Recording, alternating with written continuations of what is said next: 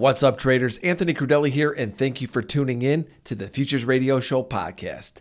Today is my friend from Twitter, MacroTactical. If you're not following him, I highly recommend you do.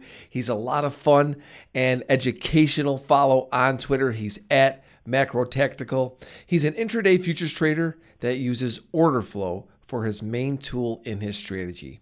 In today's podcast, we focused a lot on his journey to becoming a trader, why he chose futures. He explains his strategy and how he uses order flow for an edge trading the futures markets. But before we get MacroTactical on the line, I want to remind all of you about Micro Ether Futures. They are live at CME Group. They are 1/10 the size of one ETH. To learn more, go to CMEGroup.com. The Futures Radio Show podcast is sponsored by CME Group, Trading Technologies, TradeStation, and FTSE Russell. The Russell 2000 is a key benchmark for small cap U.S. stocks.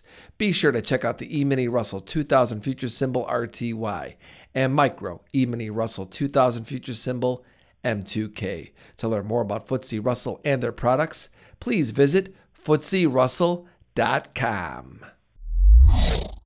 MacroTactical, what's up, my friend? What is going on? Finally, we meet. I've been following you guys for a long time. You, Jimmy, and Morad, whatever. So it's definitely an honor to be, to come onto your podcast. Yeah, like I said, I've been listening to you for years.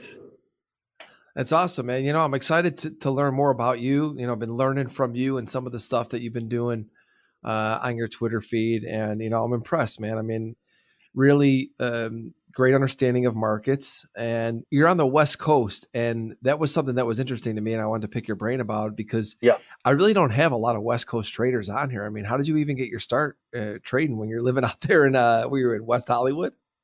Yeah. So I actually, I was born in America, but I grew up in Australia, and, I'll tell you what, I used to play in a band, and I was living in Europe, first to London, and then I guess like a bunch of like my music friends, it's kind of like the crypto thing now. Back then it was like everyone was trading FX, trading like currency CFDs and whatnot. And, they put in like a couple $100 into like the MC4 account and just 200-to-1 leverage, and off you go. These guys just like $100, $200, like long euro USD or something like that. And then I was like, oh, okay, this looks pretty cool. And I got my start there. And then I moved to Australia, and I started working for like an equity long short fund. And I actually moved to LA for music. So that's kind of why I'm stuck in this, the West Coast time zone, which is grueling, to say the least. Yeah, I mean, it would be difficult for me now living in the East Coast time zone. I find it's the best time zone. I spent most of my career trading in the Chicago time zone, which I like, but I like my mornings now, man. For you guys, it's like, wait, you got to get up super early. I mean, what time are you getting up? I'm up at 4:30, which, it's pretty early. It's a bit of a sacrifice, but it's easy to get up in the morning, because you're like rolling out of bed and you're like, fuck, all right, what's happening with the market today? Exactly. I do know though that like PIMCO's out here, so like a lot of like the big institutional guys, I'm sure they get up way earlier than me, and they're they've got some pretty serious responsibilities out here. So but as far as like the futures guys go, it's definitely early.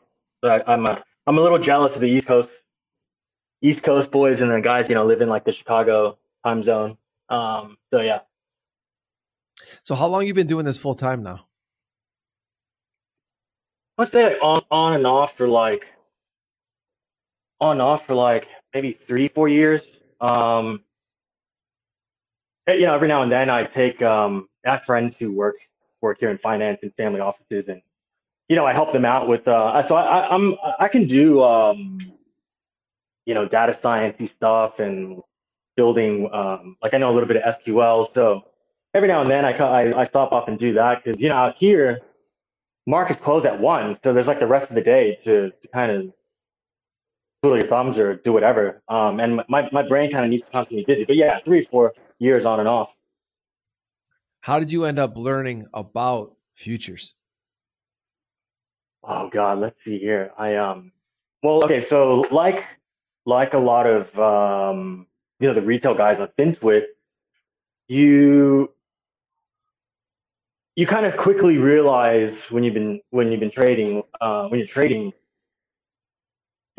you have that PDT rule in equities, right, which is like sub 25K. And then even then, you can only push your leverage so much. And then from there, I went to, was slinging options, like, single name options.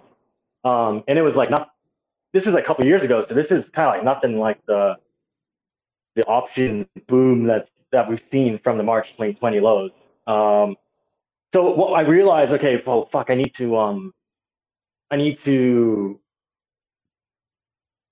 more size. So, I found futures, and then kind of like everyone else, I just stumbled my way in, and I made basically every mistake in the book. Every issue that like retail traders come across, I made. So I guess like all my tweets, all those tweets come from a place of like pure pain, like pain and lessons learned. Oh, totally. I mean, that's where pretty much all my tweets come from, right? I mean, not all of them, but a lot of them. So you talk about how you tweet a lot from the pain, and you said you made all the mistakes. Talk to us a little bit about how it all began for you and